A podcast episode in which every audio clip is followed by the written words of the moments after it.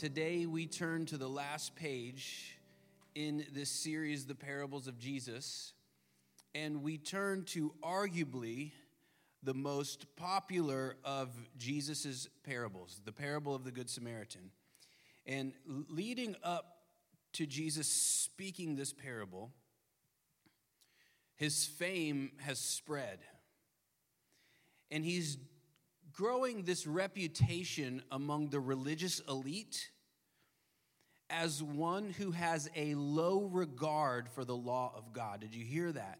He's developing a reputation as one who has a low regard for the law of God. And the reason he's getting this reputation is because he's saying to the most vile of sinners, You are forgiven. He's saying the kingdom of God is here and now. To the worst of the worst, he says, You, you have entry into paradise. It seems as if he is making eternal life too accessible. And in one way he is, but in another way he's not. Jesus is being misunderstood. And that's kind of the way that it goes with him. As soon as you think you've got him nailed down, he does something to surprise you. And I hope he's going to surprise you today. That is what happens to this expert in the law. So the image is this the scene is there is a mob approaching Jesus, the mob of religious elite, and they have propped up their expert law knower. And so the law knower approaches him, this lawyer, and he wants to entrap Jesus in front of this crowd to prove that he really does have a low regard for the law. And Jesus, in his Jesus fashion, entraps the lawyer with his own trap. And at this point, if you're a Christian, you're thinking, yeah, get him, Jesus. And if you're doing that, you're in a dangerous position because Jesus never gets them. He always entraps out of love, and he entraps to set free. He entraps to move you from one place to this other place, and he opens up the door to this whole new world where you come out that trap quite different. And I hope that's happening to you today, so let's open up or let's get entrapped by Jesus. Luke 10, 25 through 37, the Good Samaritan. And behold, a lawyer stood up to put him to the test, saying, Teacher, what shall I do to inherit eternal life? And he said to him, What is written in the law? How do you read it? And he answered, Well, you shall love the Lord your God with all your heart, with all your soul, with all your strength, and with all your mind, and your neighbor as yourself. And he said to him, Jesus said to him, You have answered correctly. Do this and you will live. But he, the lawyer, desiring to justify himself, said to Jesus, And who is my neighbor? Jesus replied, A man was going down from Jerusalem to Jericho, and he fell among robbers, who stripped him and beat him and departed, leaving him half dead. Now, by chance, a priest was going down that road, and when he saw him, he passed by on the other side. So, likewise, a Levite, when he came to the place and saw him, passed by on the other side. But a Samaritan, as he journeyed, came to where he was, and when he saw him, he had compassion. He went to him and bound up his wounds, pouring on oil and wine. Then he set him on his own animal and brought him to an inn and took care of him. And the next day he took out two denarii and gave them to the innkeeper, saying, Take care of him. And whatever more you spend, I will repay repay you when I come back. Which of these three do you think proved to be a neighbor to the man who fell among the robbers? He, the lawyer, said, The one who showed him mercy. And Jesus said to him, You go and do likewise. The lawyer starts off his interrogation with a question What shall I do? What should I do to inherit eternal life? And immediately Jesus spots the trap and he just simply asks another question to the question, which Jesus always does. He says, What is written? And the lawyer says, Love God with all your heart, your mind, your soul, your strength, and love your neighbor just as much as you love yourself. This is a common saying of summarizing the law. How should you live? By loving God and loving others. And Jesus says, Yes, you're right, go and do this. Now, notice Jesus doesn't minimize the law. He doesn't have a low regard for it. He just simply tells him what it is, and he doesn't expound on it just yet. He waits. And then the lawyer says, desiring to justify himself. Now, that is a hint. The lawyer, his heart is hooked into this phrase, desiring to justify himself. And he desires to do this, and so the lawyer asks, Who is my neighbor? And Jesus tells him this story, which essentially reveals that the lawyer, in fact, has a low regard for the law, and Jesus has an immensely high regard for the law, so high that it is out of reach for this lawyer and is out of reach of the knowledge that the lawyer would have of this law. In other words, he has to go further. Christ is saying to this lawyer, You think you have mastered the law, and that's your problem. You are not meant to master the law. The law is meant to master you, it's meant to read you, it's meant to try you, weigh you, and measure you.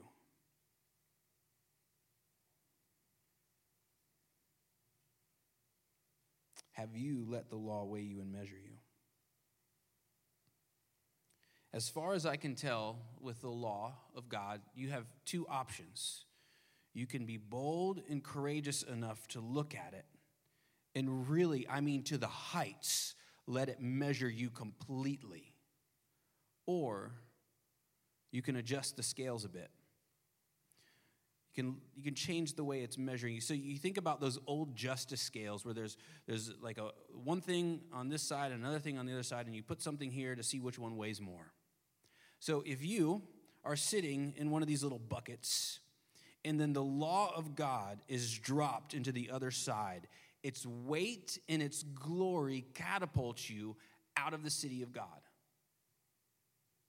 So that's one option. The other option is you can adjust the scales a bit. So before there were digital scales, there were these scales that you would have at your home. And, if you knew about it, there was a little like little thing that you can turn right underneath it if you found it.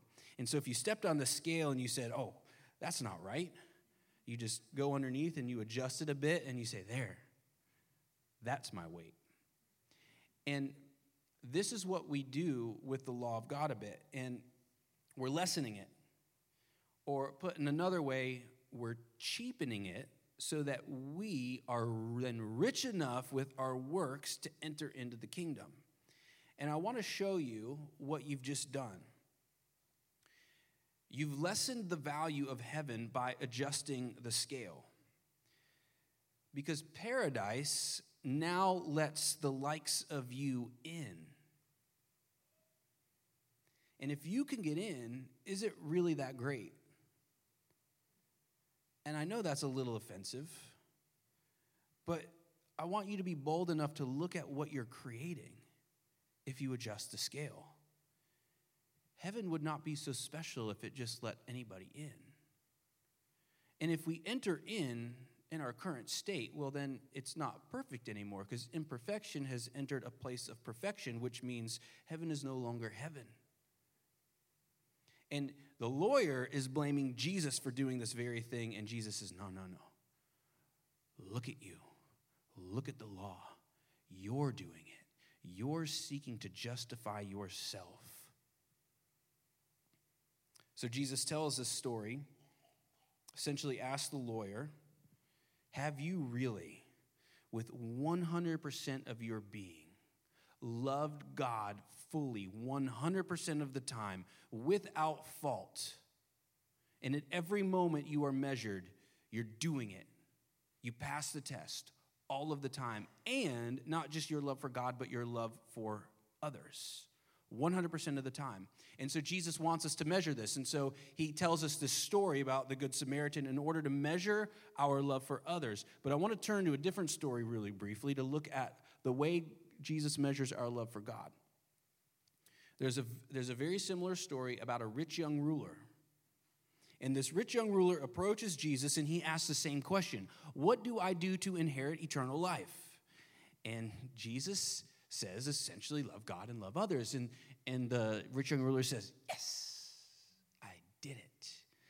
And then Jesus looks at him and says, Really? Yeah. Okay. Well, here's a little test for you then. This is what it looks like to love God. Take everything you have, all of it, 100% of it, sell it all, take that money, give it away to the poor, and come and follow me, just as you are, bringing nothing. That's what the beginning of loving God looks like. That's the beginning of the story of loving God, not the end. It's just the start of it. 100% of the time, without hesitation, you are ready to take everything that you have, sell it all. The tithe, give 10% to God, that's easy. I'm giving my life to you, God, all the time, without hesitation, and I'm doing it with joy. That's what it means to begin to love God with your whole heart, mind, soul, and strength. Now, if you're like me, you're trying to finagle out of this a bit and you're thinking, oh, let me soften this. He can't mean that for me. And surely this doesn't make any sense. This isn't wise. If everybody lived like this, the world would fall apart, right? And maybe, perhaps there's some truth to that. But here's what I do know about that story for sure if you cannot live with the willingness to give everything to God and follow Him with nothing, well, then you have not passed the test. And not to just do it once, but to always be willing to do it over and over and over again without fault, always being measured. You've kept the law perfectly, and that's just the beginning. Now, okay, there's love for God. Now let's turn to love for others in our story. So, perfect love for others Jesus says it looks like this. First, here's what it doesn't look like there's a priest. And the priest sees this man on the side of the road. He's been robbed, he's been bruised, he's half dead. And, well, let me tell you a little bit of background here. It's pretty genius what Jesus does. So, the Samaritans and the Jews hated each other. There's a place where there's a man that's so mad at Jesus, he's trying to think of something, this great, great insult to give Jesus. And so what he does is he says, You Samaritan? So they hated each other. So Jesus says, I will tell you a story about perfect love. The priest sees a man half dead on the side of the road, and the priest passes him by. Now, you hear that story and you say, I would never do something like that. Well, I think you might actually. I want to I want to put you in the priest situation. So this priest, if he would have stopped for this man, and this man one wasn't Jewish, if he was a Samaritan, and if he was um, because we don't know, and also he was dead and he touched him, then this priest would have become what's known as being ceremonially unclean. And so the priest now, for a week, would have to return back to Jerusalem and undergo a strict purification process. For a whole week, I mean, he's going in deep for this purification process. And it means he can't eat of the tithe, he can't take any of the tithe. And it would be true also for every single person that's with him. And this Levite in the story is likely in his little uh, priest gang. And so they all are like, no, we got to pass by this guy because this is going to cost way too much for us. And if it turns out this naked man who's potentially dead isn't Jewish, then he would have, by touching him, ruined his royal robes. And those robes were expensive. So he said, I better not stop. And then, if in fact he did stop and help this man, and he didn't go through this purification process, there's a little part that says his skull would be crushed if the priest found out he didn't do what he was supposed to do. And even at the, I mean, you're starting to get this, even at the risk, even at the rumor of this man this priest helping out this man, he would undergo a strict interrogation to make sure he did everything he was supposed to do. It would be frightening. There are so many barriers for him to cross for the sake of love. So you can see actually how you could be just like this priest and just like the Levite. And after the priest passes him by, then the Samaritan comes along. And he sees this naked, potentially Jewish man who has been beaten, robbed, and left for dead. And the Samaritan, in radical generosity, wastes all that he has on this man that would be considered to be his enemy. He binds up the wounds with expensive oil and wine. That's how you kind of healed somebody back then. He puts him up on his own beast of burden, his own animal, carries him into town and puts him in an inn and cares for him for the night. And the next day he wakes up and he says to the innkeeper, Here's a bunch of money for him to stay. And if he isn't better by the time the money is all used up, I'm going to return back and pay for whatever else he needs to keep him here. Now, here's why he did that. This man would have been, this, this potentially Jewish man would have then been enslaved if he had worked up this big debt in this inn because he's robbed, he has nothing. And that would have been the next step if he couldn't pay. So I want to put this in perspective. Back in the times of the cowboys and the Indians, you can imagine an Indian finding a cowboy on the side of the road with two arrows in his back. And he puts him up on his horse and carries him into the nearest cowboy town. That's a pretty dangerous situation he's in. And that's essentially what this Samaritan has walked into. He's walked into town like an Indian carrying a dead cowboy with arrows in his back. So, what Jesus is showing is that love is risky and costly. He put himself in immense danger. And Jesus shows that the question is not who is my neighbor? The question is to who am I to be a neighbor to? And the answer is to anyone in need. It's not just your family, it's not just those in the church. It's not just your neighbor who votes different than you. And it's not just your enemy, it is your enemy, but it goes beyond just meeting their needs. It's being willing to put your life in danger for your enemy. Radical and wasteful generosity. This is not just with your money, this is stuff that's with your life. It's to value the humanity in your enemy and help them in need. And I don't want to soften it for you because Jesus has just trapped this lawyer because the lawyer no, the lawyer who never ever would have stopped for that Samaritan I promise you he wouldn't have done it he has just been put in a situation where he if he was that man on the side of the road would long for that Samaritan to stop for him and help him. He sees a Samaritan loving him as he would love himself, and he's just been trapped in his own argument. Entry into heaven requires that kind of wasteful love. And not only that, not only loving your enemies and risking your life for your enemies, but you teach your kids to do the same thing. See, this is kind of next level stuff. It's like you're trying to work yourself to be able to do that. And you'll love your enemy for the sake of your kids, but to call your kids to do something, to risk their life for someone that is their enemy or your enemy, I mean, this stuff is unheard of. Nobody does this. And if you don't teach your kids to do that very thing, you are violating the law of God you aren't willing to live into its commands. The law requires us to do this. That's the measurement. And you can't come off it.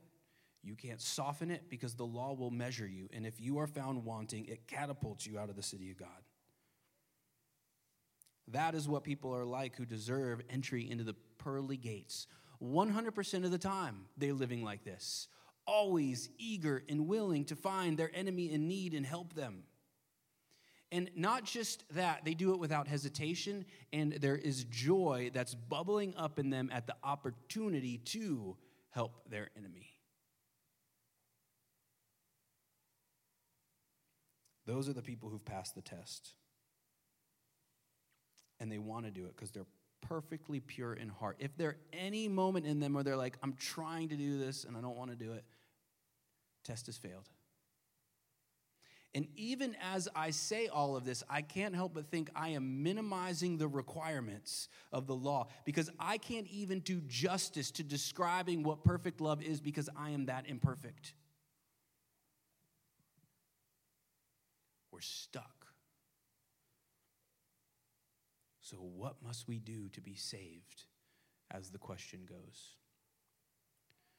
Two other lawyers in Christian history asked that same question Martin Luther and John Calvin.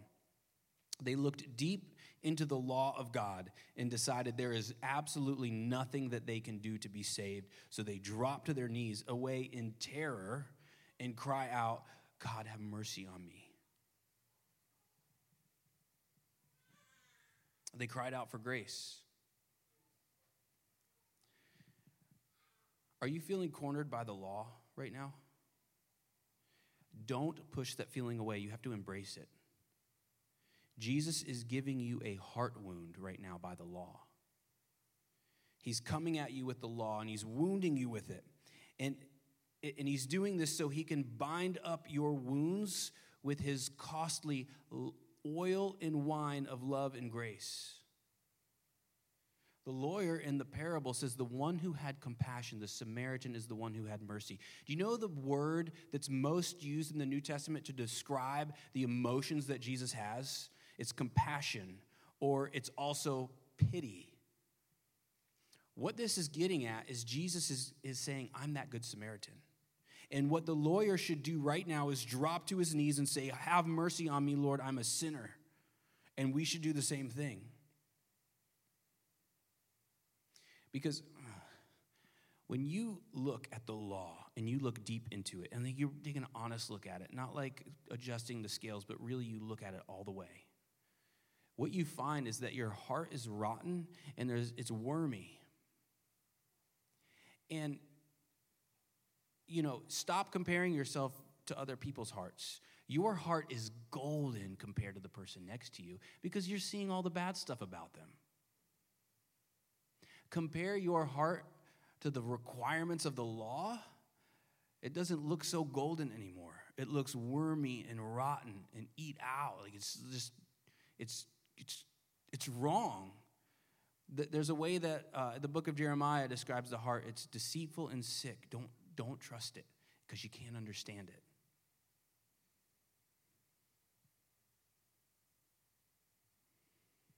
Christ wounds us with the law so he can heal our hearts.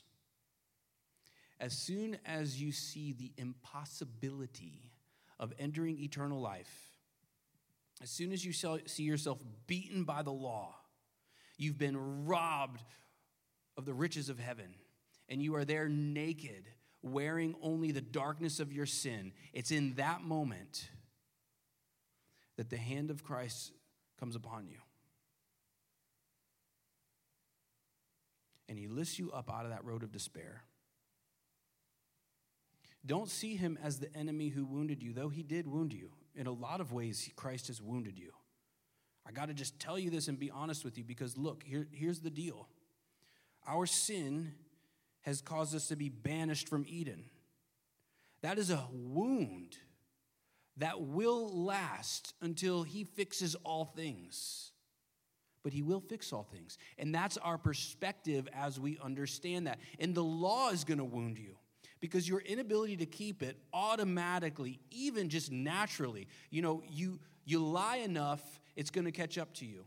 So these this breaking of the law, it's going to constantly be wounding you in so many different ways. And God is disciplining you, and discipline hurts. It's going to feel like wounds. But He's bringing you to this place where you'll finally drop to your knees and ask for grace.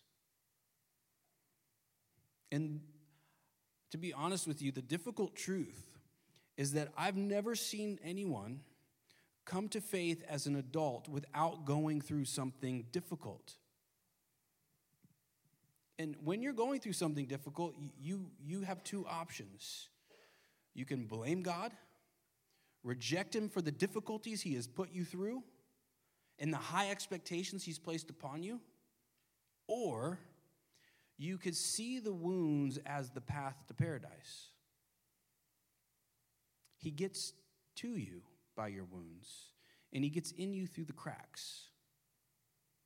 And the most explosive growth I've seen in Christians is when they walk through difficulties and they think they're done. And then Christ lifts them up. I mean, he like entraps them with the law all over again.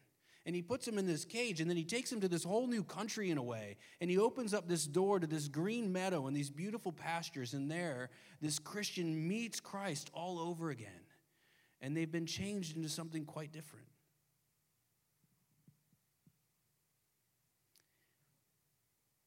If you're angry at God, if you're crying out like that at Him, and you're ready to write Him off and reject Him for doing this to you. And I mean, you need to look at the facts. God is in control, He's sovereign over all things. You can blame Him for this, or you can see his wisdom in that somehow he will use your difficulties to change you into something altogether different than what you are right now. You can see that while you were an enemy to him, he came for you and he fought while you were kicking and screaming against him. While you drew your sword against him, he came in love. And he saw you on the road to despair, and he was the Good Samaritan. He will be the only one that will find you on that road. Do not look to your spouse for this. Do not look to some lover in the future to, the, to do this. Do not look for your kids to do this. They will not be this to you. There is only one who stops on that road. Only one. And if anyone does stop on that road for you that is not Christ, it is simply because they have Christ in them.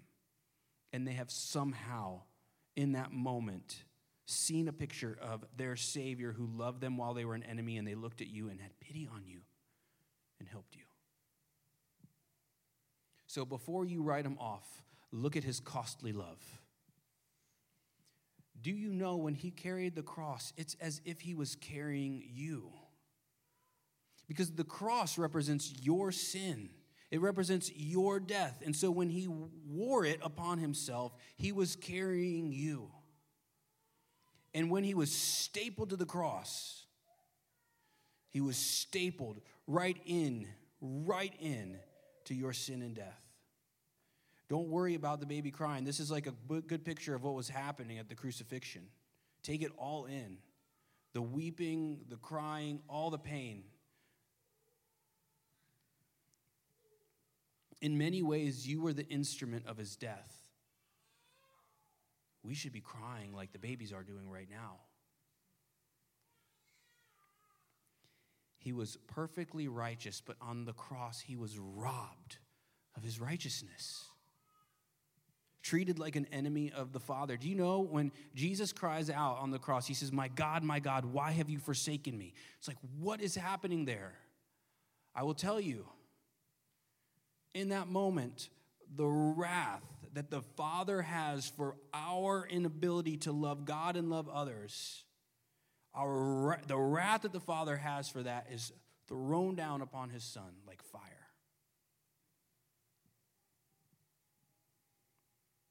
The fiery wrath of God that somehow burns us up without burning us alive is directed away from us to our Savior. By his wounds we are healed, as the saying goes. Our wounds, his wounds, are our oil and wine. And he walked not on the road to Jericho, but he walked the road to hell. And there he found us on that road of despair, and he lifted us up, and he carried us through the torrents of hell. He carried us through the waters of death. And he made a home for us with the cost of his life. His love is stronger than death, and his will to save you is fiercer than any grave. And this good Samaritan of ours, he now rules in the heavens upon his throne and awaits the day that he will return and then transform our world into a world of perfect love. A world where all of us get to become like this Good Samaritan. We will see him and we will become like him on that day. And he's beginning to do it to you now. And I don't know if you feel it, but it's happening. In fact, you might not feel it. In fact, it might feel like the opposite is happening. Because you know why? Because the goodness of his perfect love now dwells in you and it sees the, the, your heart and it goes, ew. And you, oh, I'm worse than I was. No, he's changing you. He's changing you. You know what he's doing? He's cornering you with his law so that you will receive his grace. Do you feel the walls closing in? The law is surrounding you and it will not relent. It's, it's, the law is forcing you to make your move, and the law will not pull back any punches. The law is swift and quick. And the law is going to feel like your enemy. The standard will feel too great for you if you really look at it until you drop to your knees and give up and cry out, Jesus, save me. And then, like a swift sunrise, like a passing shadow, he transports you out of that fierce fighting ring and into this beautiful meadow of paradise.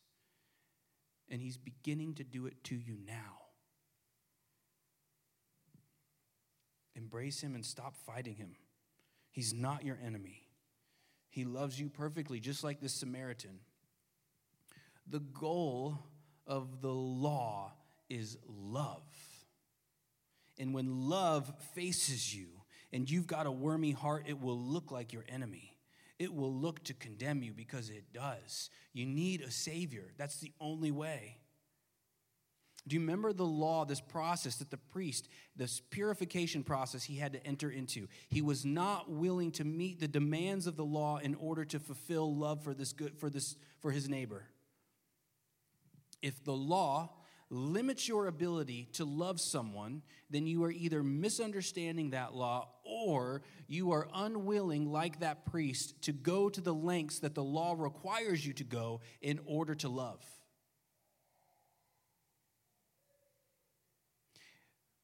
I'm going to tell you something. You will not ever make moves towards love until you understand He is not your enemy, but your Savior. Embrace Him because here's what happens His Spirit then begins to dwell in you. His Spirit, who is God? How do you describe Him? What's the word to describe God? God is love. Love, perfect and pure, now dwells in you. It's dwelling in your wormy heart and it's changing your wormy heart even now, making you into something altogether different. And that means now you have the power to love like Him. And then the law no longer becomes your enemy. In a lot of ways, the law then sets you free because you become like a fish who dives into water, finally in the place where you've been meant to be, obeying the rules of the water because you're a fish and that's what you're meant to do. That's what the law is like. It's like an ocean to a fish to us. But you'll never know it.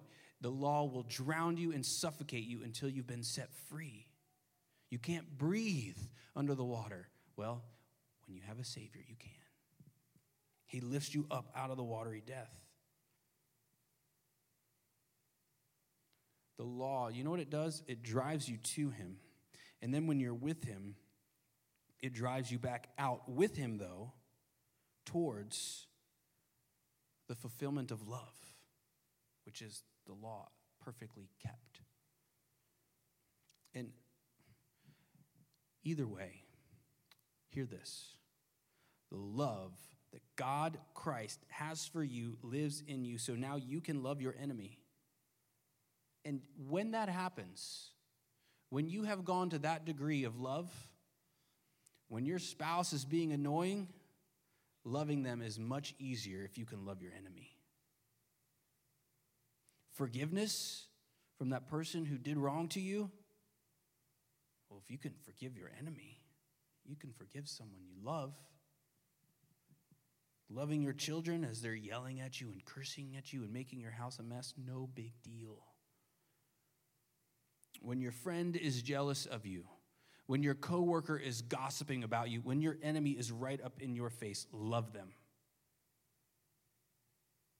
The perfect man, the perfect man doesn't need the law to read him or weigh him because he is the law. He is a walking, talking version of the law. He's the telos of the law, the goal of the law, which is love, perfect love. And one day, one day, when you cross the chasm into paradise, you will be changed in an instant and you will become like Christ, the perfect Good Samaritan, because you will see him and know him as he is, and you will become like him. Until that day, love with all of your might. Take risks for love. Radically waste for love. And that will be a life that is not wasted. That will be the life of a good Samaritan. Let's pray. God, we pray that you would keep us.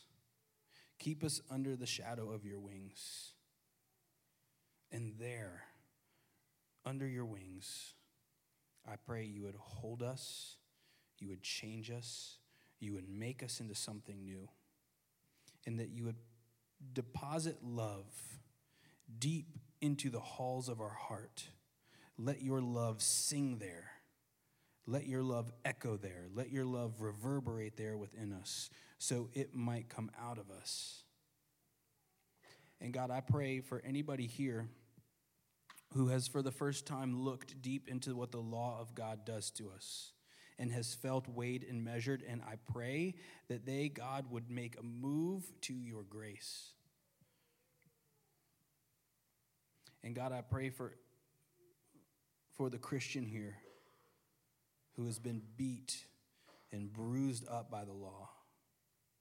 God, I pray you would entrap them whisper sweet sounds of forgiveness, and then open up the door to a world where they now have the power to live as they long to live.